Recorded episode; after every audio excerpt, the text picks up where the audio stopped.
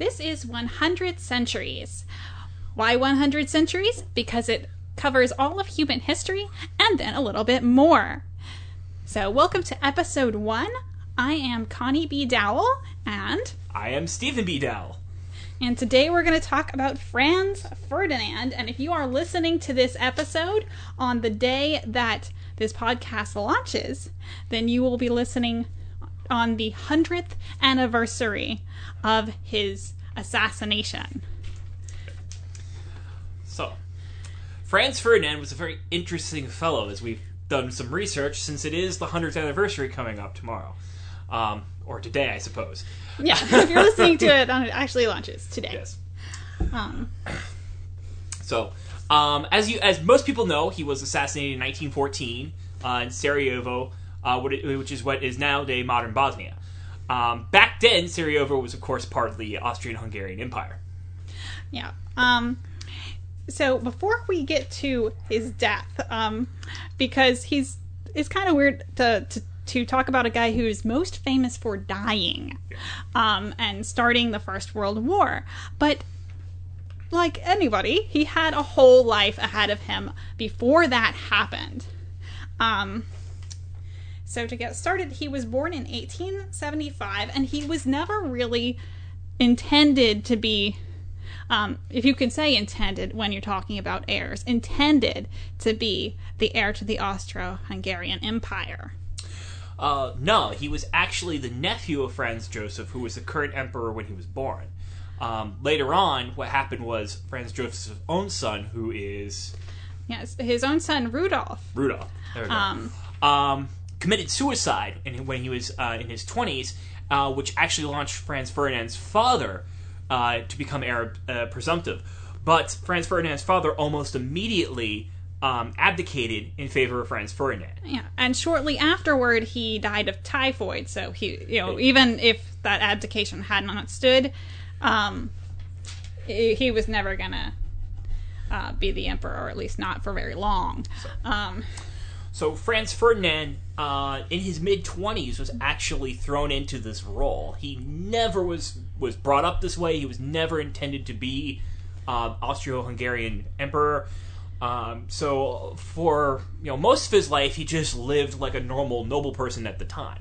Yeah. Um, and that actually, that upbringing, um, he, not quite like a normal noble person. As a Habsburg, he was kind of insulated, um, but he still didn't have the same training that an heir to the throne would have. Um, but one might argue that his isolated upbringing really contributed to his, you know, eventual character. A lot of the stress he had um, as a young man and the way that people saw him because he in his during his lifetime he was not even close to um, you know universally loved by the public. People kind of thought of him as very cold. Um, but he was really very shy and not used to to crowds. And i think that was a big shock for him when he became the heir and people were paying attention to him. Uh, he was known for being yes, he was known for being cold. He was known for being quite private and reserved. Um, but at the same time, people who did know him um, described Franz as being a having a fantastic personality. Uh, someone who, if you did actually get to know him, you really liked being around. Uh, he also um, was very clever um, and described as being, um, you know, as as you would look at him and you know, there's a lot more going on, you know, in his mind that they led on to. Um, and really, this is something that you know um, kind of follows him throughout his life. That he was a lot more talented than uh, people were led to believe. Yeah, and that's part of his being really reserved. Um, uh, that he didn't want people to get close to him. And indeed, as we are about to discuss, he had a very good reason to be so darn reserved. Um, and that was because of the love of his life, Sophie Chotek.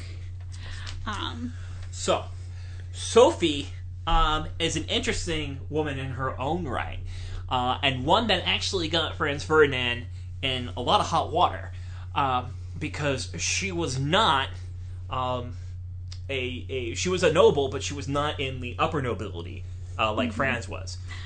yeah. uh, which caused problems because under Austrian-Hungarian law at the time, Franz had to be married to uh, another uh, the, the either someone related to or someone within the ruling house of another European court. Yeah, or or another Habsburg. So they had this narrow spectrum of people that you could marry. Um, and as you can imagine, after a few generations, that's not the best way to spread your seed. No, And- and, in fact, uh, in, in fact, um, people like um, to give you an idea who else was in this narrow pool. You had people like Queen Victoria.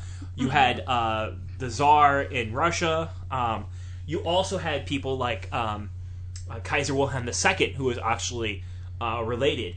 Um, and this sort of narrow gene pool actually lead to led to increased rates of hemophilia amongst the uh, European nobles. So not Yeah. something that's good. In fact, to this day, uh, that along with cystic fibrosis is still high in the European population because of that. Yeah, so um, it caused lots of genetic problems, and even um, as he he sort of pondered who to marry, um, Franz Ferdinand made some statements to that effect that you know people who marry within the circle and kind of perpetuate this culture of inbreeding, you know, their children are, and I believe the quote was something to the effect of like idiots or feeble, um, that you know they don't grow. There's just such a high rate of of genetic problems that comes with it. So, Um, but uh, anyway, getting back to the matter at hand, Franz Ferdinand met Sophie, if I remember correctly, in court in Spain. Actually, he was visiting um, the Spanish court and encountered was her it. Spain? I believe so. Um, I know she was in the employ of a fellow Habsburg, um, Archduchess. Um, yeah, Archduchess Isabella, but I didn't know that she, they, they were in Spain. Uh, I had read that they time. met but she in was Spain. she was a lady in waiting. Yes. Um, and she kind of had, though she she was a countess in her own right. Her family had kind of come on some hard times. Both of her parents were deceased, um, and she still had young sisters that she, you know, so she took up this position. Um, get some independence and to help take care of them um, and contribute, and so that her brothers don't have to, you know, bear all of this. Um, I think she took up that position before the last parent died, but but nevertheless, that was that was her situation. Um, But uh, anyway, so she and Franz had met, and for Franz, it was it was kind of love at first sight, if, if it really was. And he really spent, uh, you know, two years courting her, um, basically um, half in secret, half just because he was a reserved person and didn't want his relationship to be in the limelight. yeah, um, and um, Arch- the the Archduchess Isabella, who employed Sophie, her goal was to get Franz Ferdinand married to her daughter, um, so that she would be empress. And she really, she she she seems pretty clear that she knew what was going on, and she even kind of used Sophie's presence to lure him places. And she would invite him somewhere and say, "Oh, and by the way, the Countess is going to be here too." Um, so she knew what was going on, but she, I guess, she didn't believe that that he would violate these rules of marriage. Yes. Franz was always known for being a man of strong convictions, and um, mainly, doubly so, in fact, incredibly so when it came to family matters. And it was very clear after about two years worth of time that um, Franz wanted to marry Sophia. They had been having a relationship for a while, um, and, and Franz wanted her to be his wife. Uh, this obviously did not go down well No, uh, with the um, emperor at the time. it was actually kind of a, a weird situation that um he you know people had heard about this affair and were kind of making gossip about it and um, the emperor and some of his staff were, were taking the attitude of well let's con let's confront Franz Ferdinand and say, you know, these things happen, but we just need to brush this under the rug. And they were kind of shocked when he came out and said, "Oh yes, I'm I'm in love with her. I've not been having an affair in terms of it seemed like in terms of sexual relations, but you know, I'm I'm dating her and I want to marry her." Um, this so that was not expected. uh, this actually uh, started to drive a wedge into the courts um, of, of uh, Austria-Hungary to the point where um, the Pope at the time and the King of Spain ended up interceding on Franz's behalf um, to let the Emperor know, hey, y- you can't keep this up. This is going to tear the kingdom apart. Um, you've got to let Franz marry this woman. Yeah, so he w- he was just doggedly determined to marry her, and he did get his way, but with some reservations. In fact, a really big reservation. Yes. Um, because this was what was considered a morganatic marriage, meaning a marriage between unequal parties. Um, So, um, because of that, um, Sophia was never recognized as to be empress in her own right. Under under um, Austro-Hungarian law, she was always going to be considered a consort of uh, Franz Ferdinand. Um, and not at equal standing. Sort of the same way that Camilla today is considered Prince Charles's consort, Yeah. not going to ever be queen in her own right. Um, so, in that regard, um, you know, that's what happened. It also meant some other things. At state events, she couldn't be with Franz Ferdinand. Yeah. They, they had to appear at, at different levels. She couldn't ride in the royal carriage with him. And more importantly, her children with him were not considered heirs in the Habsburg line. Yes, um, and they had to be given a different last name, Hohenberg, which was it was a name that was associated with the family, but they her, their family would not be Habsburgs. Um, as you could imagine, this would have been um, highly unusual and also, too, um, kind of a bit, how should we say, a slap in the face to someone who is literally going to become emperor one day. Um, yeah. Um, but the slaps in the face continued as they prepared for their marriage.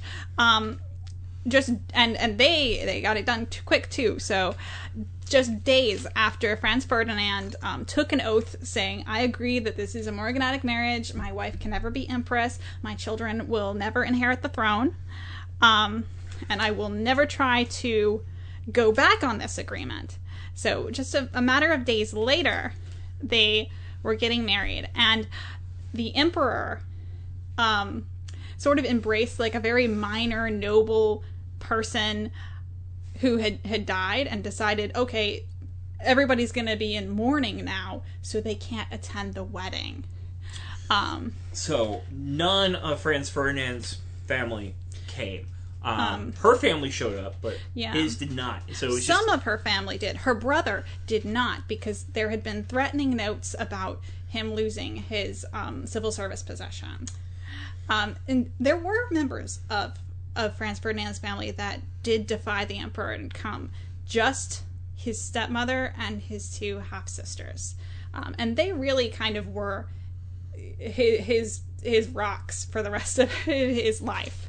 Um, So, uh, so, but Franz was was um, very very devout to his wife, uh, loved her dearly, and you know went through all this really humiliation on for her.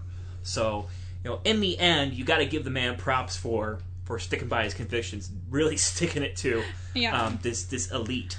Which, if you the more you hear about Franz Ferdinand, again fits in with his character. He was not the type of guy who particularly enjoyed or liked this sort of noble, um, this sort of noble lifestyle. Yeah, he was much more private. And in private, it seemed that they had a really happy, kind of healthy marriage and a healthy environment for their kids growing up. That, unlike many um, other nobles at the time, that would you know kind of send their children away t- to to um, just stay in the care of nannies, and they only saw their ki- their kids like at tea time. Um, they had a much more modern um, idea of what a family should look like. And definitely, um, definitely a much happier home life.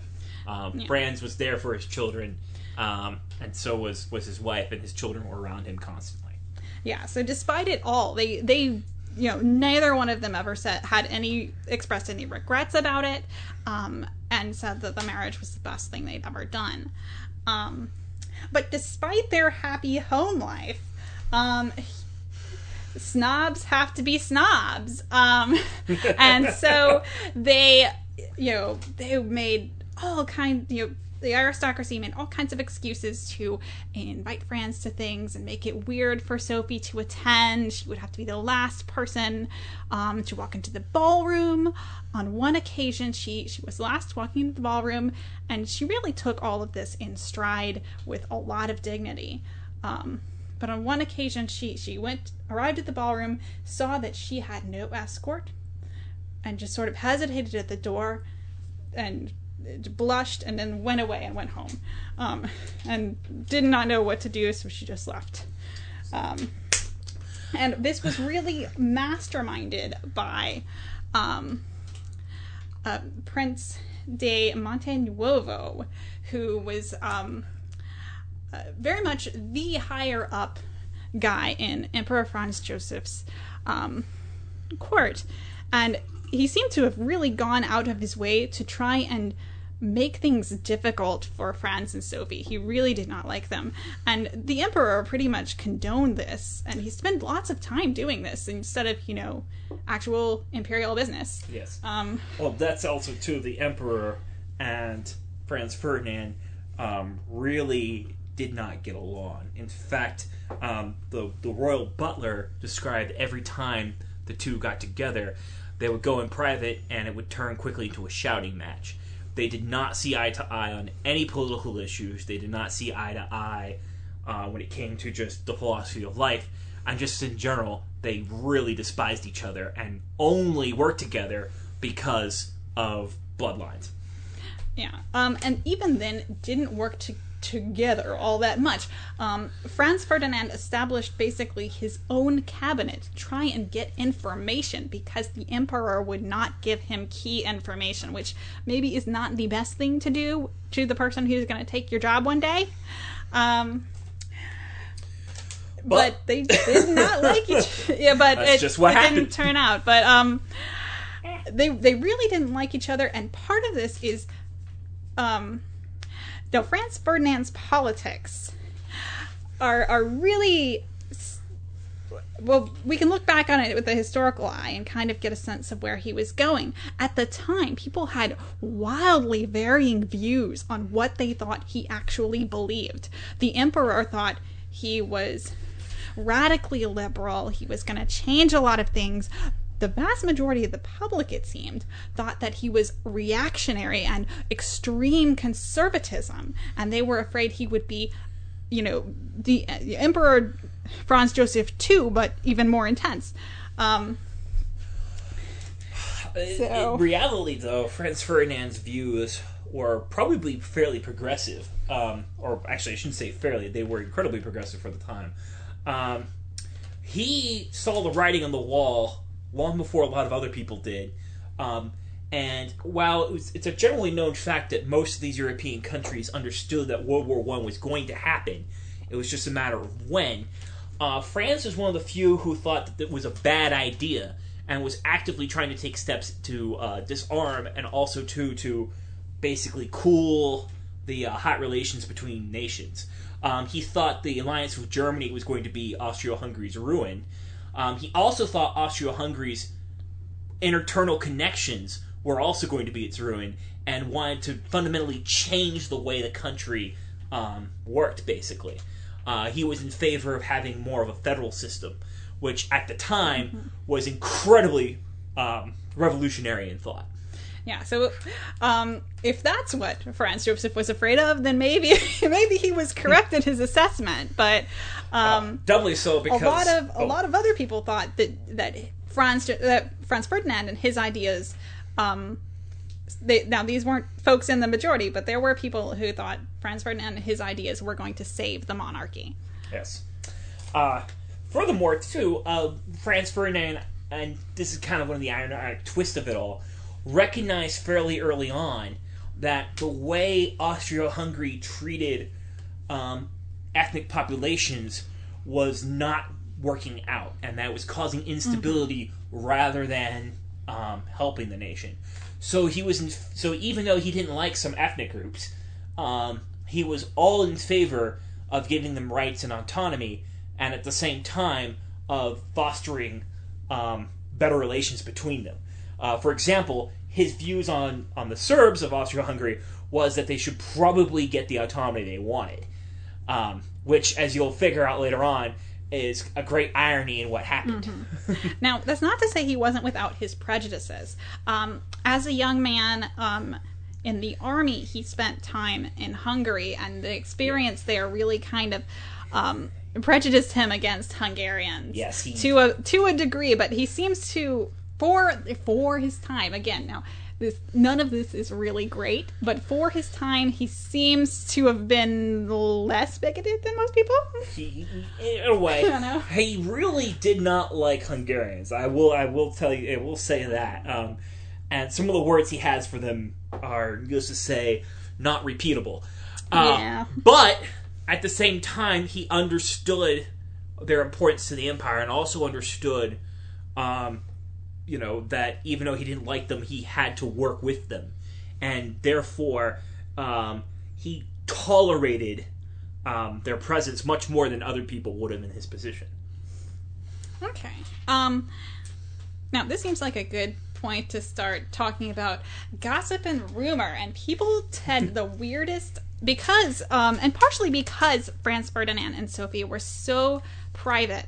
Um they they would not stay in Vienna as much as possibly they should have for public opinion and I can see why that they didn't feel welcome in Vienna. They would want to um, retire to their to their castles in Artstetten or in Konopischt. Um, but people came up with all kinds of weird stuff. Like they would say um, that they were terrible employers and they drove their servants crazy.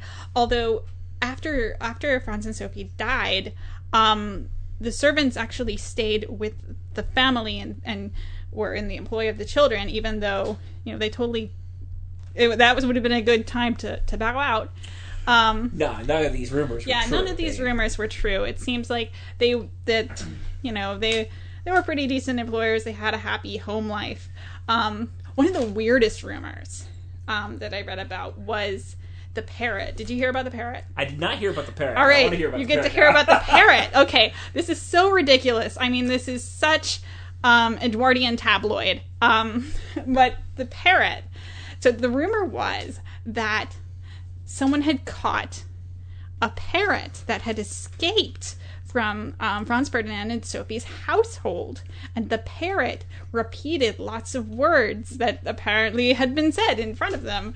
Um, words like uh, words like "When will the emperor just die?" and things like that, and ridiculous stuff. Um, ridiculous of the fact that too, Franz Ferdinand really did not want to be emperor. Um, this was a position Yeah, was he was thrown into, and he kind of didn't like, but was doing because it was his his job. Mm-hmm. Um, now, while people were still pretty snobby, there started to be a gradual, I can't say acceptance, but less snobbiness. um, eventually, uh, eventually, uh, Sophie was elevated from the whole the title of like your serene highness to just highness and and she didn't have to be the last person in the room um, and part of this acceptance seems to stem from the fact that even before other austro-hungarians realized this other countries were realizing hey this guy is going to be emperor someday. Franz joseph is pretty old so it's probably someday soon. Maybe we should be nice to this guy and the best way to get him on our side is to treat his wife nice.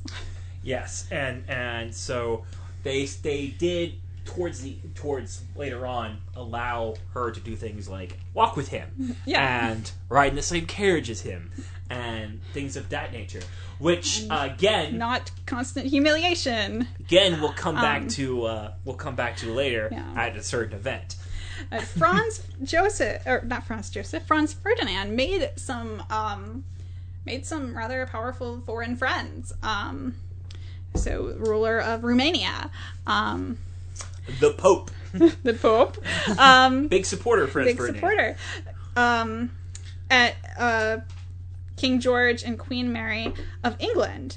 Um, Kaiser Wilhelm, and this brings us to the biggest rumor of all the rumor that would not die for decades.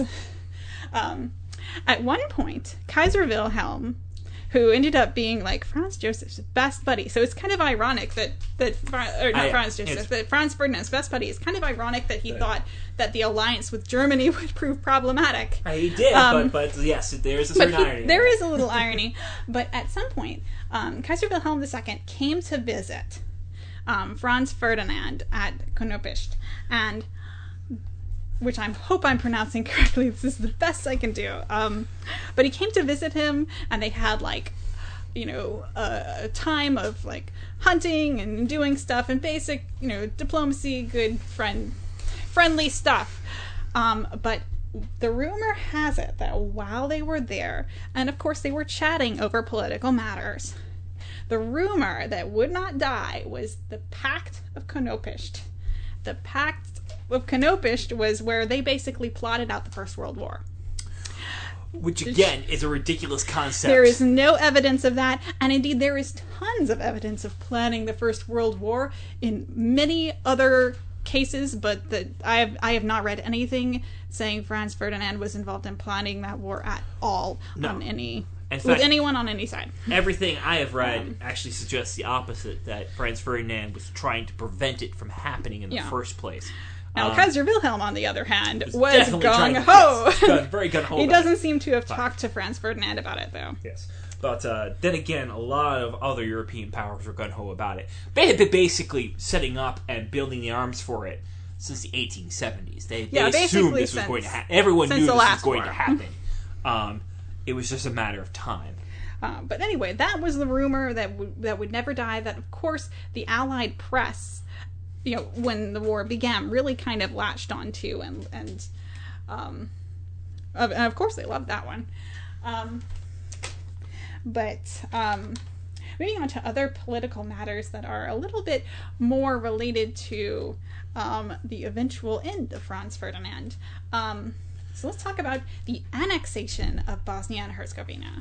So, uh, obviously, um, this was probably a this was a high hot button issue at the time. Yes. Um, the Balkans were uh, as they as they were as again throughout most of history, as, as people know, especially um, anybody who's lived through the '90s remembers.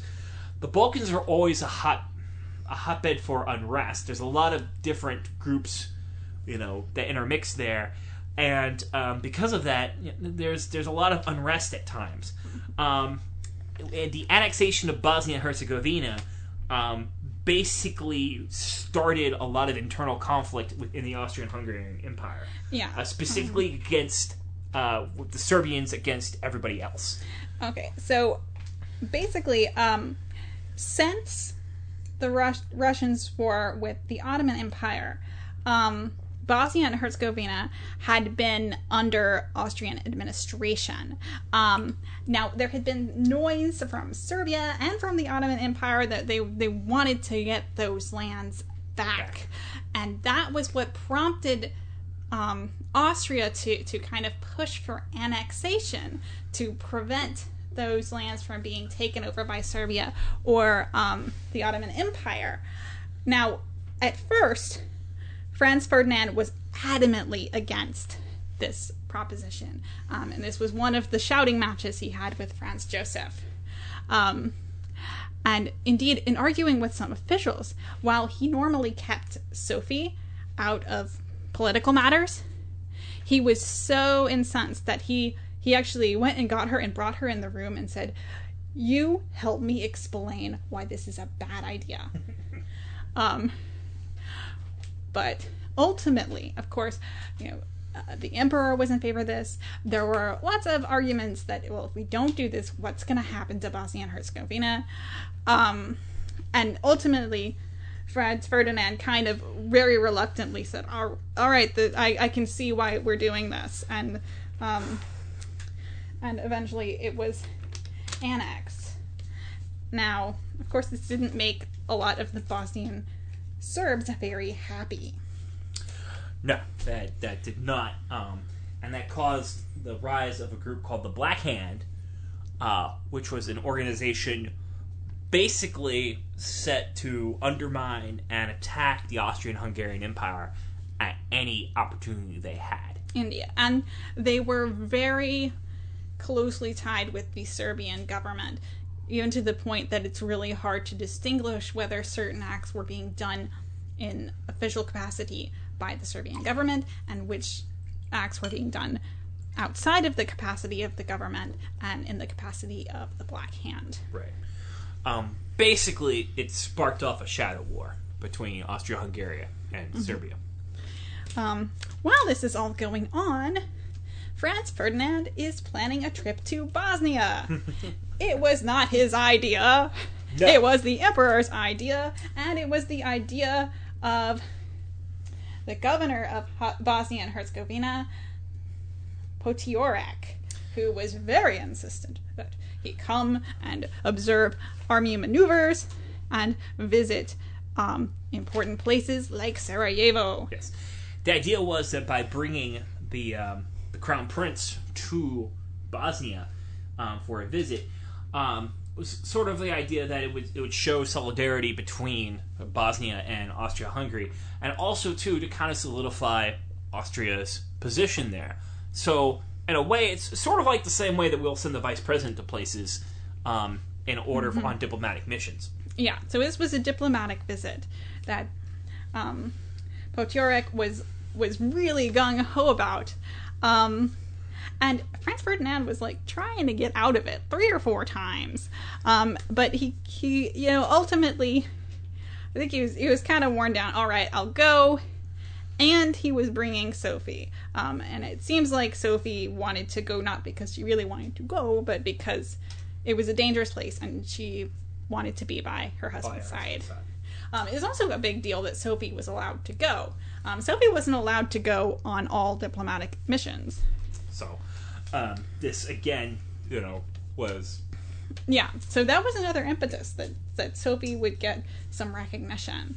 so. Um, now, in the planning for this trip, um, Potiorek seems to have been, if not intentionally, I mean, just really, I just completely negligent. People were telling him about security measures he should do. You need to clear the streets when they come down here. No, we don't need to do that.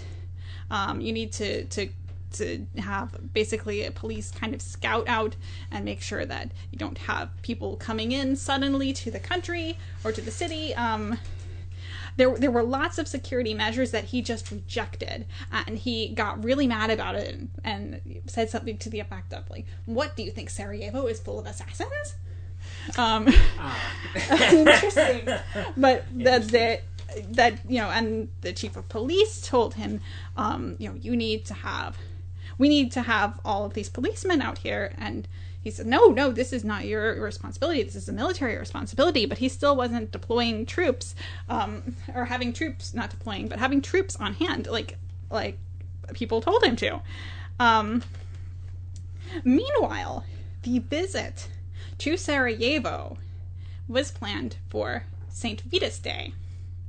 Um, and St. Vitus Day is a Serbian national holiday um, marking the Battle of Kosovo in 1389, um, in which the the Turks really overtook the Serbs, and and this was a day that you know, it seems like a strange day to make a holiday, but it was like a holiday of anger, a holiday of, of people wanting revenge. It was basically like a, uh, it was very much a Serbian national day. They unified around this event from that Battle of Kosovo, and so to have so the Austrian Hungarian heir Visit come on that Sarajevo.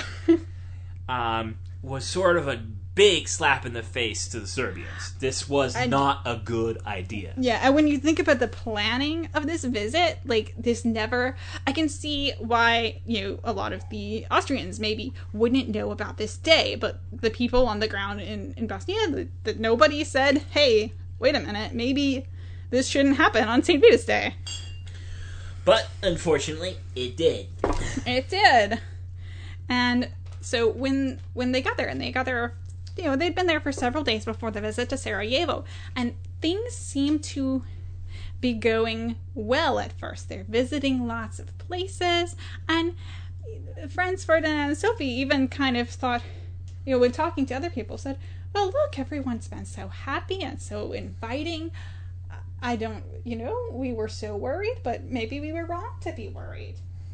Um, at which point, um, the, the, the that chief of police is basically said, I, I will be I will share your sentiments when you are safely You- back in Austria. Um. But in the meantime, over in Serbia, what has been happening? They've been planning um, an attack. Yes, the Black Hand. Um, it seems like the the plot. It doesn't seem like the plot did start um, with a very small group. Um, Gavrilo Princip and a few others, and they were an offshoot group of the Black Hand. But eventually, um, Serbian officials got wind of the plot, and then they had been also plotting, and so the two plots sort of merged, and they trained these guys, these terrorists, essentially, um, to to do this assassination. They equipped them um, with weapons. They equipped them with um, little bottles of cyanide to take Yes. after they had done their job, um, and they helped escort them off into Bosnia. Yeah. And that brings us to the day in question. Yeah, the day in question. Um, actually, let's back up a little bit before Oh. that because I've got a weird little tidbit. Tidbit, just a couple Tidbit. days before um, the visit to Sarajevo. Um, that one of the conspirators, um, Nejelko um, Cheb- Chebrinovich, Chebrinovich, that is how it's pronounced, um, was spotted in a crowd lurking behind a tree near where Sophie was walking. And he was known in that area. And so somebody spotted him and reported him to the police. And the chief of police um, said, Don't worry about it, let him be. Now, why did he say that? Because he, his father was an Austrian spy, and he thought that it wasn't the son, it was the father who was going about his Austrian spy business. Um, furthermore, a couple days before the official visit to Sarajevo, um, they'd actually taken like an evening trip down there and walked around the bazaars, again, near some eventual potential assassins. Um, you know, just like basically flirting with with death uh, everywhere Disaster, they go. Disaster, yeah. So now So, the actual day, the actual the day. Saint Vitus Day has arrived. So, um, Franz Ferdinand's motorcade starts to, you know, travel through Sarajevo, and the assassination plot.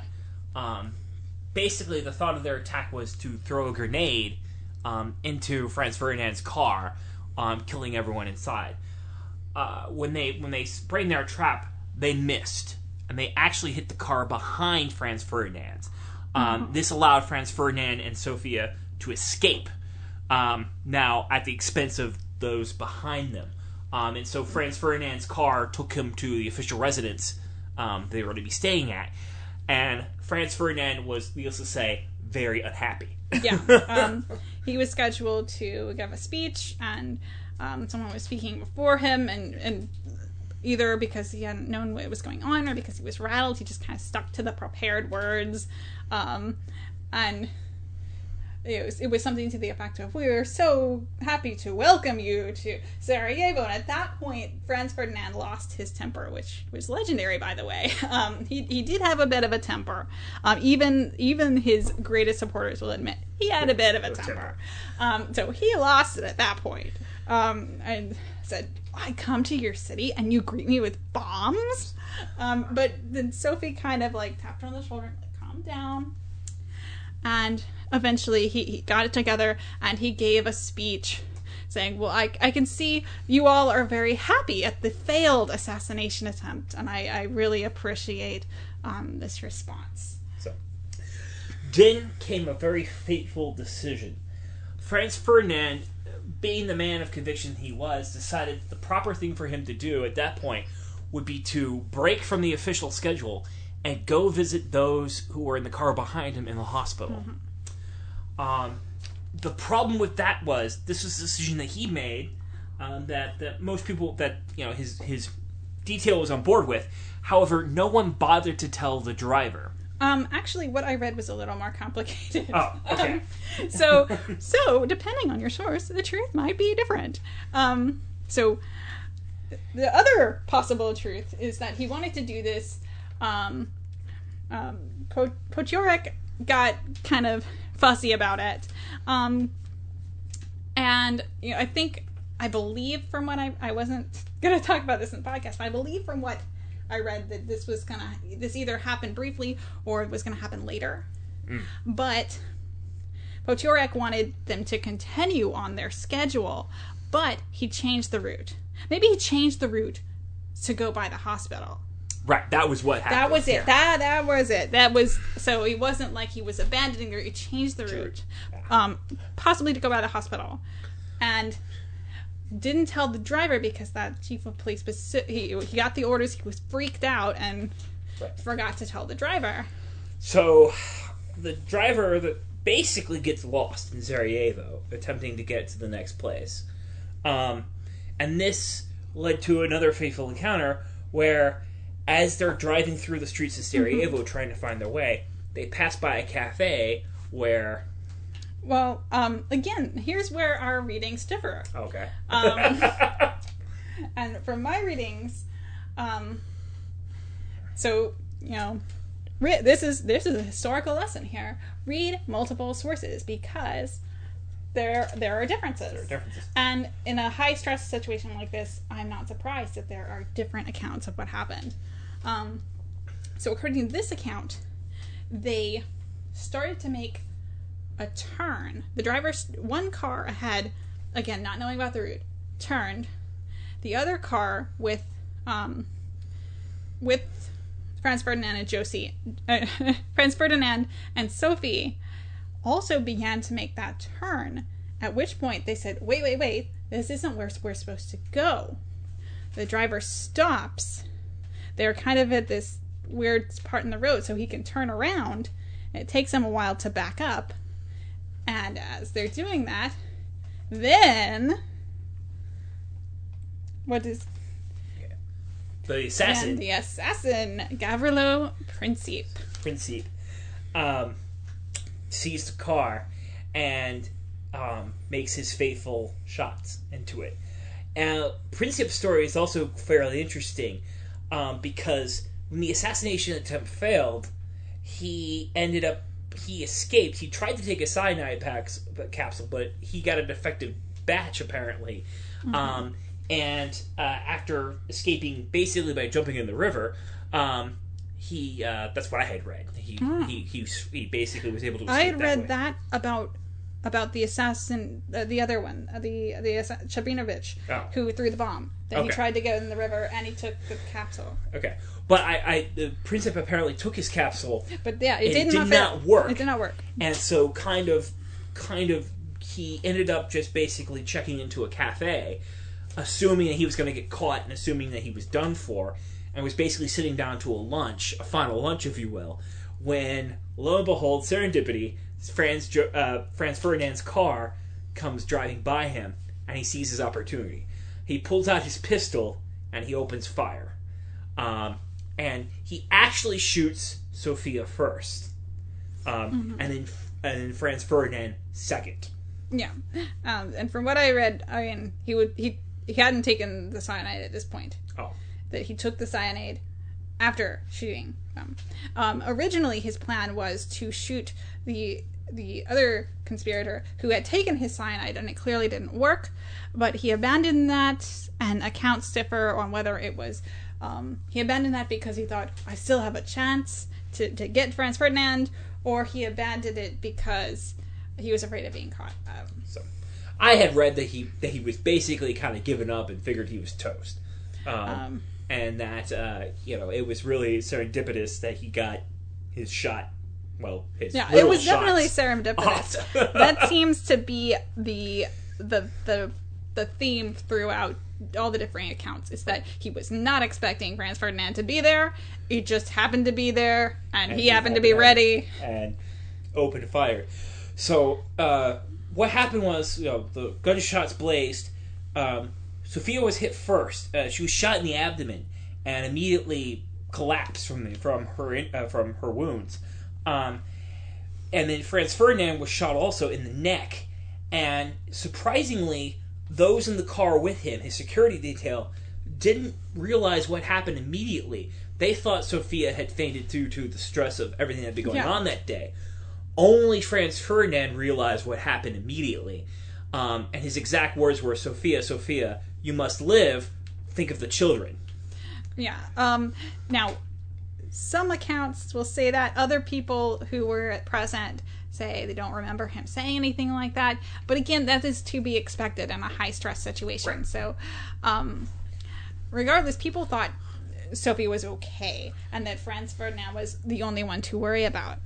Um, meanwhile, he's floating in and out of consciousness. People are asking, "Does it hurt?"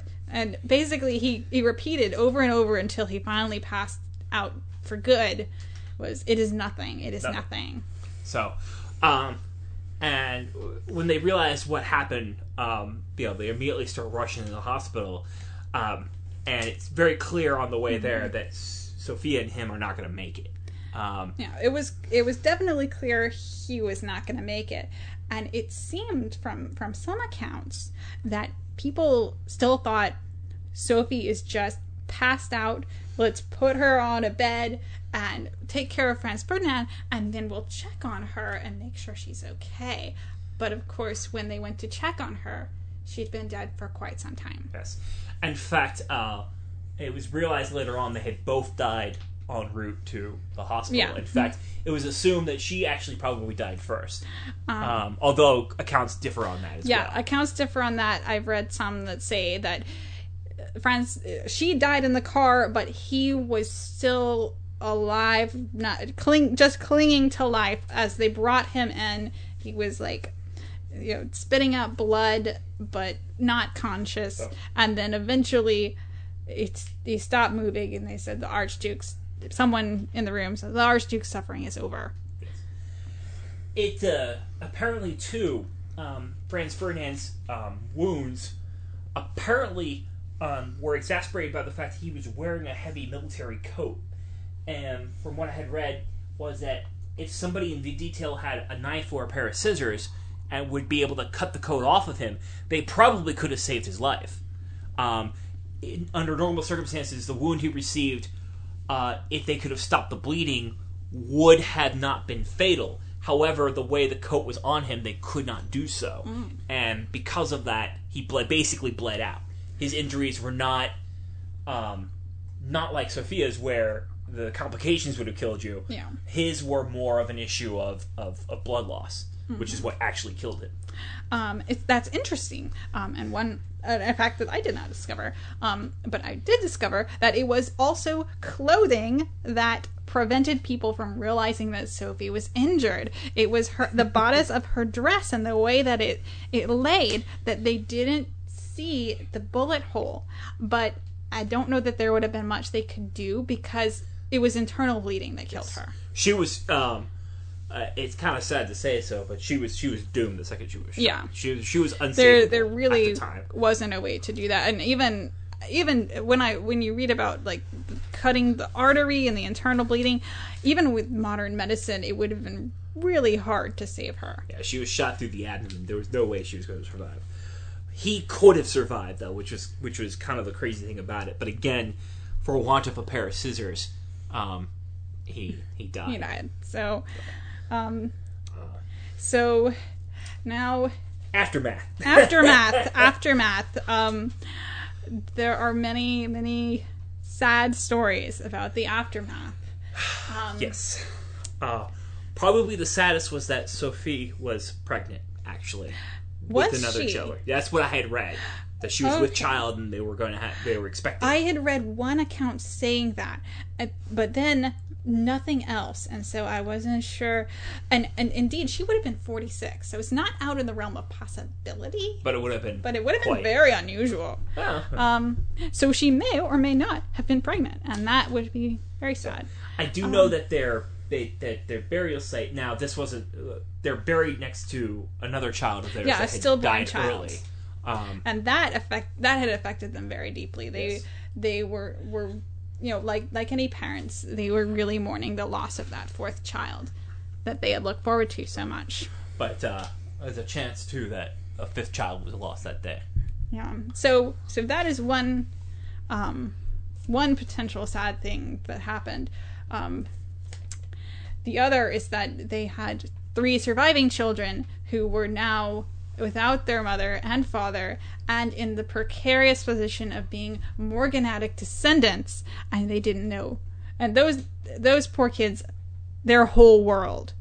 Not just they, that their their parents were gone but even more so than most orphans in that situation their whole world was completely stripped away. Yes, um, because they were not considered Habsburgs, um, they they were denied um, rights and inheritance that they, should have been entitled. To. They had to. to leave the palace at, at belvedere where they were living um, and ended up of course they had they had many um, aunts and uncles that made sure that they were taken care of um, but they they were basically kicked out Kicked out. um, and as the funeral preparations got underway, and the funeral was, well, this is still like a pretty hefty funeral when you compare it to a normal person. Um, for a Habsburg, you know, they they didn't do a lot of the normal things they would do. They didn't stop at churches the way they normally would and say prayers. They had this really short, like 15 minute ceremony in Vienna and they crammed it into a tiny church. They turned away um, a lot of a lot of royalty from from around Europe who wanted to attend. Right. Um, and said no, you can't. They basically they denied him a state funeral, which was this Yes. was the first time this had ever happened to a Habs- to an heir I to the Austrian throne. I think it's also um, telling too that he is not buried in the Habsburg crypt. He's No, buried he- at private castle. He chose that burial place when they had that stillborn child, because that's where they were when when that happened. Um, and he chose that so that he could be buried with Sophie. Right. now, But um, still, uh, it, it, it's it's telling Um, that they were they were going to deny that burial because of Sophie. Um, furthermore, um, okay, more more he, even after they're dead, more humiliation is ha- heaped on this family. Um, you know, they turned away the, the no state funeral. It turned away foreign visitors. Kaiser Wilhelm, who was like best buddies. best buddies and when the more i read about kaiser wilhelm the more like he really wanted friends and if you were friends with him he was your friend forever he was determined to come to that funeral he tried many times and the emperor turned him away um and so there were a lot of people who wanted to come that couldn't come and they turned away a lot of the nobility um, because they had this small church um, they had a smaller coffin for Sophie. Everything was like smaller and lesser um, than for her husband. But the very worst insult of all their children were not allowed to attend the 15 minute funeral which is of their parents. uh, absolutely disgusting. Yeah, it really is. And they had to go into the chapel after it was done and apparent with their aunt who who had this apparently it was this really heartbreaking scene of them just just bawling in front of their parents' coffins. Because again, they That they they, They were not deemed parents. worthy to go to the funeral. and they lost both parents in a single afternoon. So Yeah. The okay, here's here's of the- a oh, okay. here's here's a really sad part. Um really sad part. Get ready for tissues. Um so as they're leaving as they're leaving the church, um, after they've had this moment to say goodbye, Sophie, who was uh, little Sophie, um, the daughter who was only just not quite 13, um, said it was good that they that God had wanted them to die together, and this was a good thing because neither parent could have lived without the other one. Yep. I mean, Yeah, that's pretty. that's pretty heartbreaking coming from a 12 year old orphan girl. Yes. But to be honest with you, it's probably true. Um, well, not probably, definitely true. So, but um, so at least they are together forever, um, buried at a private castle Yeah. with their at Artstetten Child. with their child. Um, and indeed, um, later, um, two of their children, the sons, were were buried in an addition in that same crypt. Um, in fact, the Franz Ferdinand's children, those sons you mentioned, whew, you know, They had a rough life. had a very rough life. Um, um, after World War One, the Habsburgs did not fare very well. no, Um, and while they'd never been treated as Habsburgs before, Or- suddenly they were conveniently Habsburgs and were ejected from their home In of Austria. It, no, in um, Oh. in in Czechoslovakia. In Czechoslovakia. Yeah, which- uh, which was now Ah, Czechoslovakia. Slovakia, It yes. was once Bohemia.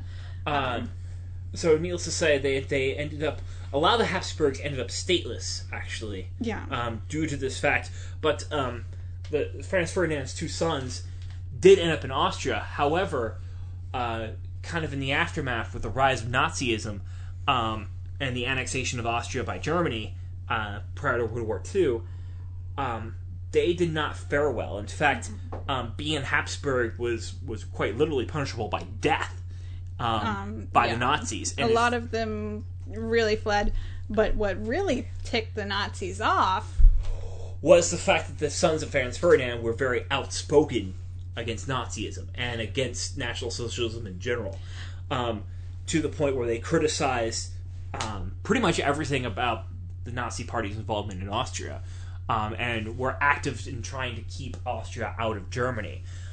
This did not end well for them. When Austria was annexed, they were immediately arrested and sent to the concentration camp at Dachau. Yeah. Um, and the yeah, so they were they were anti-Nazi. They were also pro reinstatement of um, the empire um, under their second cousin Otto, who was in exile at the, In time. at the time. Um, but but they believed for their whole lives Otto was the emperor and he should be in charge. Um, And Otto, who is a fantastically interesting yeah, Otto will have to wait for another. Otto will have to get his own podcast, guys. Otto. Otto is awesome. Otto is really interesting. yes. Um, Um, but Otto did not become emperor. no. Um, in fact, Otto was what was. I don't was- think Otto would have would I wanted it. No, in fact, actually, Otto was renounced it. In fact, he's the one who he gives up the claims of the Habsburgs to the crowns of Austria and Hungary, um, because of his knowledge. But needless to say, um, yeah, the sons of Franz Ferdinand Otto reminds me a lot of his great uncle. Yes. um, the, uh, the the sons of Franz Ferdinand had a, a, a horrible time. They ended up in the concentration uh, the concentration camp at Dachau. Um, miraculously, they actually survived it. Yeah. Um, although um, their health was so poor coming out of it, they did not um, live much longer after Yeah. World War II. Max, the the elder son, um, and the second child, uh, little Sophie was first. Max was the second. Ernst was the youngest. Um, Max lived for ten years longer, um, and he died in in his fifties, um, which, at, you know, considering. Um, you know, Considering his, his medicine at the lifestyle, he it, should you have- should have lived much he longer. should have lived, but but especially both he- because other members had lived into their late 80s. In Yes. fact, Otto lived to be 98. Um, and little Sophie lived into her late 80s. Um, but she too was not as not did not escape the tragedy of World War II. Two of her sons were killed. One was killed in battle. The other just sort of disappeared for a long time, and they didn't find out until uh, much much later that he had been a Soviet prisoner for years before he finally died. And uh, Ernst also too died early. Yeah, Um, again, both much these, ear- he was the first. he was the first. Both these individuals, um, basically, their time in Dachau very much uh, weakened them. In fact, Yeah. they both had heart disease coming out of it, and just were not. they could just never bounce back from that. Uh, Um, okay, uh, before we move on, a weird story um, that we're going to take a trip back in time to Sophie, Max, and Ernst's childhood after the assassination. Um, at the trial, Chebrin- Chebrinovich expressed remorse and he said, "I wouldn't. I, I didn't want to do it. I would never have done it if I thought that, you know, if I had known that Franz Ferdinand was the father of a family." And um, he said, "What he, the words he said to, were to the effect that, you know." I humbly apologize to his children and ask that they find it in their hearts to forgive us. And Gavrilo Princip, the leader, was like ticked off. He was like jumping out of his seat. They do, he's not speaking for all of us. Um, but the the children got word of this, um, and they drew up a letter. And Max and Sophie signed. Only Ernst refused to sign. Um, I don't blame him a bit, but they forgave him. They, they said, "We I for we forgive you for what you did." Um, which you know, of of all the heartbreaking things that really That is that to- they that they could forgive, and it probably it probably you know gave them more peace in their life that they were able to forgive. Yeah. I don't think I would have done it. I think I would have been Ernst. So, yeah, it would have been difficult too.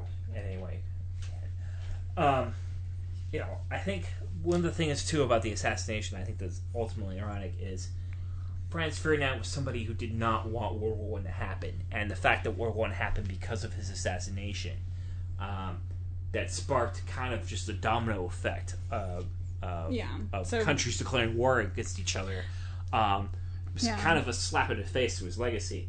I think the other irony about it was that if he had survived and it did become emperor, which he would have happened in Mm-hmm. what 1918 or 1917, no, it was 16. 1916. Sorry, 1916, mid, middle of the war. middle middle That's of the war, when Franz 1960, Joseph he would have become emperor. Um, he would have definitely, kind of his first acts as emperor would have been to completely de-escalate the situation, and also to to move towards a, a, much freer, much looser confederation of Austrian Hungarian states. Bosnia and Herzegovina would have gotten their independence back. Um, the way Serbs were treated would have been um, totally different, and he would have moved to have basically a loose confederation where a bunch of the states would have ended up being autonomous under the, the heading of Austria-Hungary. This was the plans that he had made up, and in fact, he had actually written these plans out with the idea being that this would be the case, to the point where Otto, um, his, the eventual successor, actually basically copied these plans of, um, for himself in the establishment of the EU, um, which again is a completely other story, but really these Yeah. ideas had started So- that early. The So European Franz Ferdinand, Ferdinand led to the European, European Union. Union, ultimately, um, because that's this was weird, his know what that the only way to prevent basically World War One from happening was to um, basically move to this sort of union system, um, and and um, you know the world would have been a much different place um, if people had bothered to listen to Franz Ferdinand.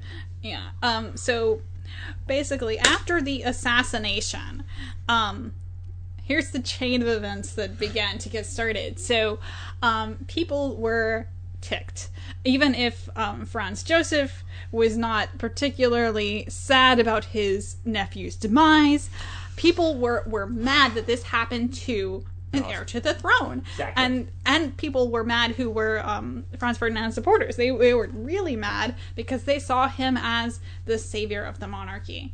Um, so Austria had to act, and they sent um, Serbia an interesting set of demands that they wanted um, done to prevent assassinations and to rout out the conspirators. And Serbia really Basically, basically said, said no. no. Yeah. Um, but they said hell, he- heck no. Um, after consulting with Russia. Um, now, at the time, nobody in Austria thought Russia would would would in, intervene. Um, well, I, I, I should I should correct myself there. Um, because what I'm doing, Franz Ferdinand maybe knew. Um, there may have been people who knew. Um, before talking to the Serbians, um, the Austrians also checked with an ally. They talked to Kaiser Wilhelm, and Kaiser Wilhelm is the one who said, "Oh, Russia will never bother to intervene. You will be fine. This will be if you if it comes to war, this will be a localized conflict." And well, Russia intervened, and this set off that chain Chain. of alliances. Because when Russia intervened, France and Intervened. UK had to Yeah, intervene. um, and when you know Austria is um, in a war, then Germany's Germany is in a war. war, and And suddenly all- everybody is in a war. Yes, and very quickly, very quickly, um, happened. Now, kind of the crazy thing about it was, to be honest, they used the assassination of Franz Ferdinand as an excuse. Because They people were gung ho for They this. were gun ho for this, and they had been preparing for it, like I said, for close to fifty. so I wonder how years. much Kaiser Wilhelm was just just talking out of nowhere, or how much he was lying. he was lying. He- yeah, he was lying. he was probably lying. Anyway, uh, but that's what what caused World War One to happen, and the rest is, as we should say, history. Um, so here we can enter into speculation, Ooh, um, always fun. because people had been planning this war basically since the 1870s. They knew it was gonna. It, Europe was a powder keg. Something was gonna set it off eventually, and in fact, it was. Bismarck, who said it'll be some damn thing in the, the Balkans, Balkans. like years before this ever the visit to, Good to Bosnia was ever before, yeah. conceived. Um, so, had the assassination failed, it seems clear that eventually something would have led to World War One. What that something is, it doesn't really matter. No, Um, it doesn't. But at but the same what- time, too, the scale of it would have probably been a lot different because Yeah. had Franz Ferdinand ascended to the throne, exactly. he was What if- definitely a path- pacifist, and he definitely How would it have been? would have would have had Austria-Hungary bow out. Now, well, history would he later. Have? Well, He was best buddies with Kaiser Wilhelm, and would he, He really was. have abandoned that alliance? But at the even same though time, he felt it was he dangerous. he had, he, had He was a man of- Ah! it was dangerous. But he was a man of honor. I think. I think he would have stood by Wilhelm. It would have been interesting. Uh, It would have been interesting too because apparently his the, the actual successor to Franz Joseph, um, Charles or as you like Carl. to say, Carl. Carl. I've uh, been reading his- sources that use the, the German. Carl, and I've read it as Charles because they anglicize it. Anyway, um, Charles, the actual successor, did have Austria-Hungary bow out, but the nationalist tendencies of all the kind of countries within Austria-Hungary got the better of the empire, and no matter what Franz Ferdinand would have done, they were itching to be independent. Um, you know, Czechoslovakia, Poland, um, Hungary, Austria, you name it, they all wanted to be separate countries anyway. And essentially, World War One was an excuse they could use to finally get that independence. In fact, part of the reason why why World War One, why Germany, well, basically why the uh, uh, the uh, why the um, um, I guess Axis is not the right word. What do they call it? the uh, T powers? The Central Powers. That's No. what they're called. One of the reasons why the Central Powers ended up failing in the long run was because Austria-Hungary tore itself apart. Um, because you had all these national, you basically had all these countries together under Habsburg rule, and Habsburg rule collapsed.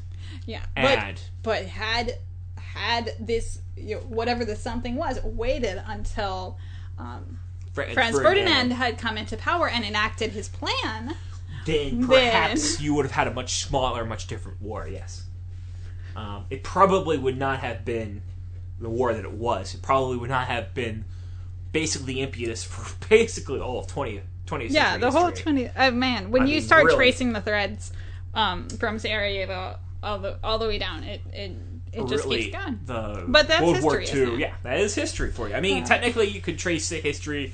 You could trace the threads before Sarajevo too. Yes, to back to the Ottoman Empire taking those Back to that Battle of Kosovo. To, yes, back to the Battle of Kosovo. even further back. even further that. back than that. Yes. But you know, if you want to label one event that really changed 20th century history, it would have been the assassination of Franz Ferdinand. That sparked World War One, which allowed communism to take root in Eastern Europe. It also allowed Nazism to take root in Germany, um, and it and it that then led to World War II, obviously, which then led to the Cold War between the U.S. and Russia, which you know led to most of the modern conflicts you know about today.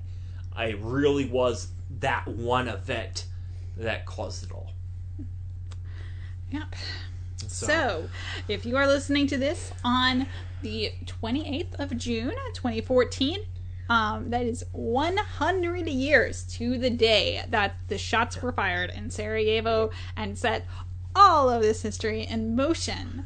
Um, so, before we detail what's coming up next, let's share what we've been doing the whole time.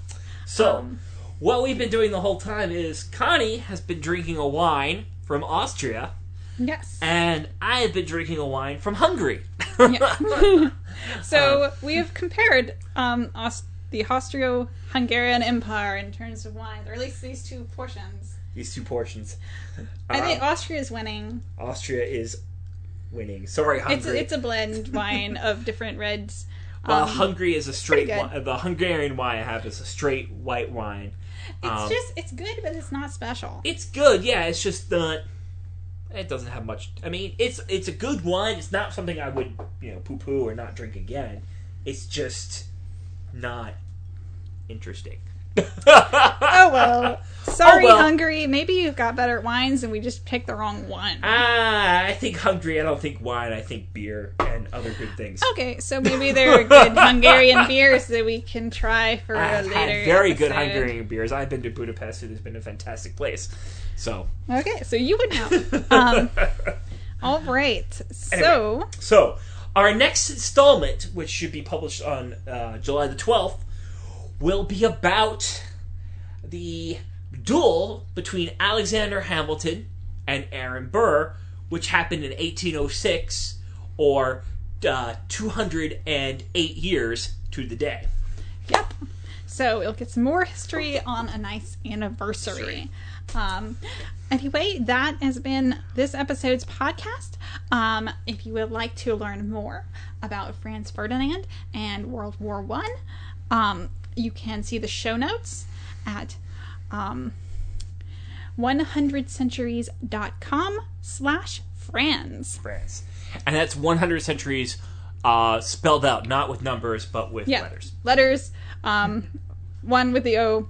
You'll get the picture. Yes. So, This- letters 100centuries.com. And we would definitely appreciate it if you are listening on the um, on the blog to subscribe um, to the podcast. And if you are listening on the podcast, then great. Um, Excellent. excellent. New And episodes should be every two weeks. New episode should be every two weeks, and we would love it if you would give us a review. of course. So course. this Yeah. has been 100 centuries. We are now signing off. Uh, 100 centuries of, of human history, 100 centuries and more. 100 centuries and more. All right, bye bye.